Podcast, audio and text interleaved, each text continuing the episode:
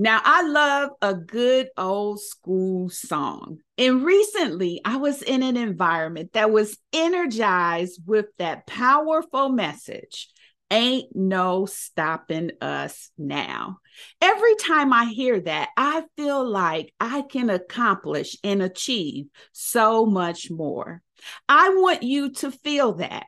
I want you to know ain't no stopping you now. The more that you want to achieve, the more that you want to accomplish is available to you. But oftentimes we have behaviors and habits that are standing in the way from us truly achieving more. And I want to invite you because I want to help empower you into the more that you truly want to experience. So I want to invite you to take a listen to a recent live series that I did. I covered nine different things that we should really leave behind behaviors, choices, and attitudes that we should leave behind so that we can experience and achieve more. So visit my website, imthegoodthing.com, and check out this series. And when you do, message me back and let me know that ain't no stopping you. Well, welcome to I'm the Good Thing, the podcast. This is the place where we unpack life wisdom.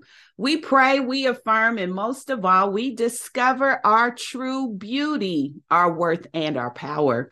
I'm Denise Taylor, and I'm all about helping women build a life they love. And that begins with us believing everything good about who God created us to be. Now, this is the place where we get energized in a God kind of way as we see ourselves the way God sees us. And let me tell you, sis, you are good. Our life wisdom for today is this deepening your resolve means they can't stop you because you're all in.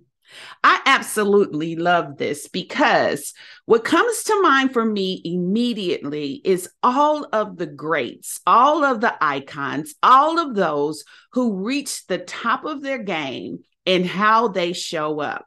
I love to say that success leaves clues. And when we begin to look at them, those people who have excelled, that we marvel at, that we cheer for, they have something in common when it comes to their success. They are all in. They're not waffling between whether or not they're committed to their dream or committed to their goal. It becomes very apparent to all of us that achieving success in whatever vein that they have been called to do is what they want to master. It's what they have committed themselves to do whether it's the greatest athlete, the greatest singer, the greatest speaker, the greatest leader, we marvel at their commitment. We marvel at how they show up all in. And here's the truth we can do that too. We can be all in on what's important to us. And so, as I started to think about them, there were some things that stuck out about those who reach the top of their game. The first is they study and learn their craft. They are all in on becoming highly proficient at what it is they do. They practice, they put in the work to make sure they can be successful at what it is they're looking to accomplish. They get trainers, they get coaches, they get support so they can optimize how they show up.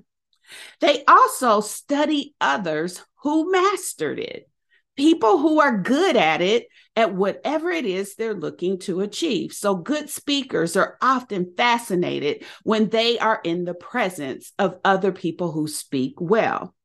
Good athletes are also fascinated when they get the opportunity to see the athleticism in other athletes.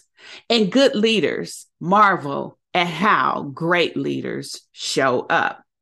The other thing I notice about them is that they connect with their tribe. They understand who sharpens them and they are intentional about connecting with their tribe.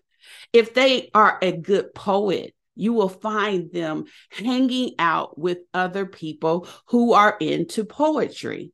If they are good chefs, you will find that they hang out with people who are good chefs. So they connect with their tribe and they allow that connection to energize them.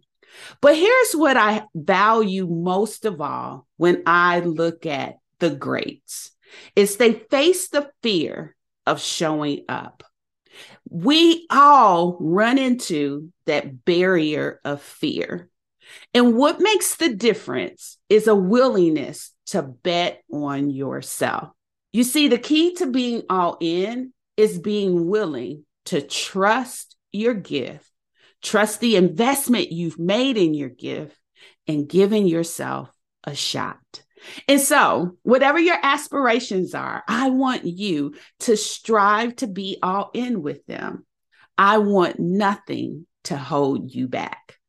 Thanks for connecting with me today. And if this was a help to you, apply what stood out the most to your life. If you loved it, be sure to subscribe so you can meet me here next time. And if you were moved, then share this with someone else. Keep seeing yourself the way God sees you. After all, you are the good thing. And visit my website, imthegoodthing.com, for all sorts of good stuff. And I'll see you next time.